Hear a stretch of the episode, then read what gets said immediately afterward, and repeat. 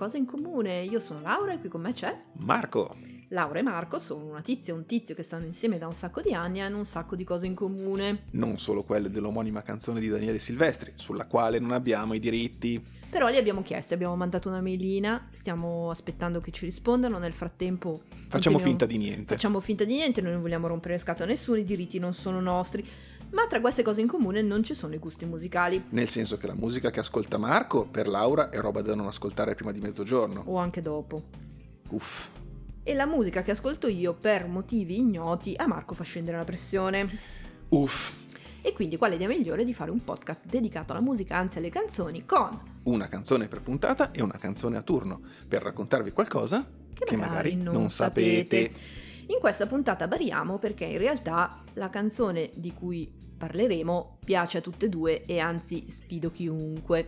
Parliamo di comandamenti. Ho già capito. Ci sciacquiamo però la bocca prima, non perché siamo religiosi, ma perché, anzi, dovremmo sciacquarci la bocca con il whisky. Pucciandoci dentro una sigaretta, ecco. Perché tanto ho già capito di cosa stai parlando. Questa immagine è un po' schifosa, però qualcuno di voi avrà già capito che parliamo del testamento di Tito di Fabrizio De André. Ci sciacquiamo la bocca perché Fabrizio De André è probabilmente il più importante cantautore italiano di sempre. Probabilmente sì. Lo potremmo anche definire poeta, ma non renderemmo giustizia alla meraviglia musicale che sono i suoi album. Metto qui tra parentesi un aneddoto: mia madre, appassionatissima di Fabrizio De André, mi fece ascoltare a nastro, bambina e ragazzina, tutti i suoi album, con il risultato finale che quando ho scoperto Fabrizio De André per fatti miei mi è esploso il cervello, ho avuto l'imprinting, ho pensato ma io questa cosa la conosco. L'altro effetto... Marco ride perché diciamo che i gusti musicali di casa sua... Sì, infatti, poteva andarti peggio, via, ecco, mettiamola così. L'altro effetto, dicevo, è che, malgrado mio padre buonanimo abbia tentato tutta la vita di farmi andare in chiesa, all'oratorio, al catechismo... E questa è un'altra cosa che abbiamo in comune, i genitori che tentavano di mandarci in chiesa... L'azione cattolica...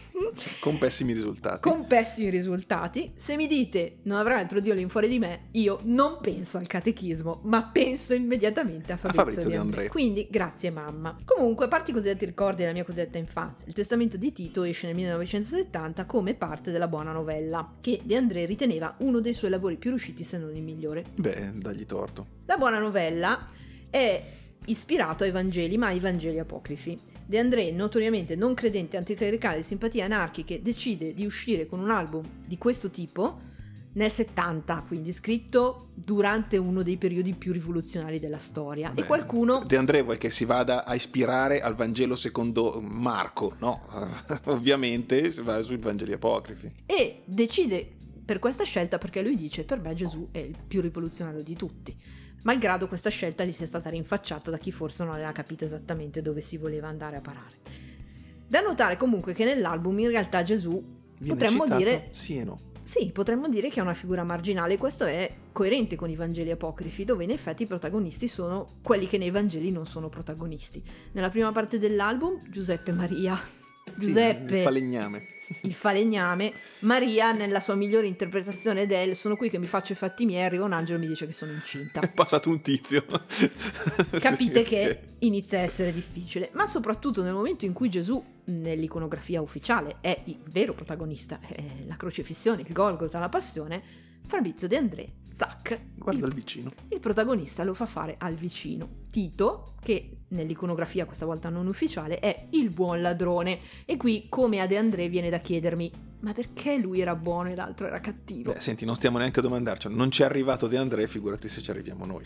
Tanto più che, se una opinione, un'ipotesi è che Tito sia il buon ladrone perché si è pentito, se dobbiamo stare al testamento di Tito, in realtà di pentimento qui proprio non si parla, anzi.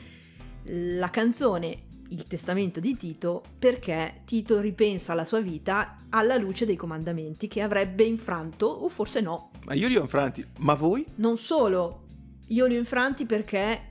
ero in uno stato di necessità, certo. Li ho infranti ma ho comunque mantenuto una mia coerenza nel corso di tutta la vita. Voi siete dei sepolcri imbiancati, per l'appunto, vi siete nascosti dietro l'etichetta di morale e di uomini probi, ma in realtà siete i peggiori di tutti.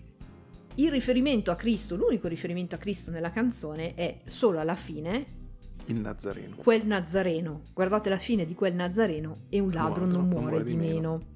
Anche se poi in realtà la figura del Cristo per quanto nominato in questo modo che sembrerebbe un po' così buttato lì, è fondamentale, perché il dolore e l'amore che Tito impara alla fine della canzone, che in un certo senso lo riscattano anche tutta la sua esperienza di, ovviamente, di tremendo dolore, della crocifissione, di agonia, girano tutte intorno a quest'uomo che muore, e la parola magica è proprio uomo. Sicuramente non Dio. Una curiosità, l'idea iniziale dell'album non è di De André ma del produttore Roberto Danè, che nel 1969 la propone all'etichetta milanese Bel Disc. E qui farei una piccola riflessione. Il signor Roberto Danè, che in milanese vuol dire soldi, la propone all'etichetta Bel Disc. Vabbè, ok, proseguiamo. Te ne dico un'altra. La sua idea originale era di fare quest'album ispirato a Vangeli apocrifi con Duilio del Prete, il Necchi del bar Necchi degli amici miei. Ovviamente amici miei in questo momento non è stato ancora girato, però siete autorizzati a farvi esplodere il cervello pensando al Necchi che fa i Vangeli apocrifi. In quel momento il Necchi aveva interpretato alcune canzoni di Brel, che come si ricorderà è stata una grande ispirazione per De André. Sì, era Fabrizio De André belga, Jacques Brel, su. O Brel era il Fabrizio De André, vabbè, lasciamo perdere. Okay. Il proprietario della casa discografica risponde al Danè: ottima idea, facciamolo fare a De André. Certo. E Danè lo ha picchiato. Le cronache non riportano qual è stata la reazione di Danè, ma sta di fatto che l'album viene scritto a quattro mani da De André e da Gian Piero Reverberi, che io non conoscevo essere una figura molto importante della scena musicale di quegli anni. Non me ne intendo abbastanza di musica italiana per poter ribattere. Viene registrato negli studi milanesi La Ricordi, con l'accompagnamento musicale dei Quelli. Quali? Quelli. Questa dovevamo farla. Certo. Cioè, ci spiace, era scontato. I Quelli erano una band che poi diventerà famosa come la PFM, la Premiata Forneria Marconi, cioè una delle più grandi band rock italiane di sempre. Questa la conosco perfino io. Esatto. Mi sembra tra l'altro che tu sia andato a vedere un concerto della Premiata Forneria Marconi quando noi già stavamo insieme. Esatto, sì, a Voghera, come band di supporto tra virgolette degli Yes. Questa ricordo? È una barzelletta. Esatto, sì, c'erano gli Yes, la PFM a Voghera. È una barzelletta. Con Musida che si scusò per la scenografia orrenda degli Yes. Vabbè. Di nuovo, tiriamo avanti. Vabbè. Insomma, i Quelli, che avevano tra parentesi appena inciso Emozioni Lucio Battisti. Pensate a questi che passavano Emozioni Lucio Battisti e La Buona Novella, insomma, mercenari. I musical per i cori. E come turnisti Angelo Branduardi e Maurizio Fabrizio. Maurizio Fabrizio, che per chi non lo sapesse è il signore che ha scritto Almeno tu nell'universo e I migliori anni della nostra vita, tra le altre tantissime. Sì, ok, è uno di quelli di fatturanti. È un fatturone della musica, esatto. Per quanto riguarda specificatamente il testamento di Tito, dice Michele Maisano, cantante piuttosto famoso negli anni 60 sulla scena genovese, ma anche grande amico di De André, che Fabrizio non era soddisfatto della melodia, canticchiava il testo su Blowing in the Wind di Bob Dylan. Così dice. Beh, però sì, qualcosa in comune in effetti, sì. In effetti sì. Maisano gli consiglia di rivolgersi a Corrado Castellari, compositore bolognese, che infatti, diciamo, lo aiuta a mettere insieme la canzone o comunque a migliorare la sua idea, e che viene citato nei ringraziamenti del disco. Musicalmente la canzone ripete la stessa armonia e la stessa melodia per ognuna 10 strofe. 10 perché sono una per ogni comandamento, ma 2 comandamenti, gli ultimi, vengono raggruppati, e una conclusiva, in cui la prospettiva di Tito si trasferisce dal passato, e appunto dai peccati che avrebbe commesso, dai comandamenti che avrebbe violato, al presente. E il presente ovviamente è il venerdì di Pasqua sul Golgota. La versione originale del disco, dal punto di vista sempre musicale, è abbastanza minima. Diverse invece sono le varie versioni che si sono succedute in tour. In particolare la classica versione con la PFM, quindi quella che trovate anche sul CD Fabrizio De André PFM in concerto, è, non vogliamo dire barocca, che sarebbe fuori luogo, ma comunque molto più carica. E in particolare carica di percussioni, ma non solo di percussioni, perché è come se a ogni strofa si aggiungesse un suono, si aggiungesse uno strumento.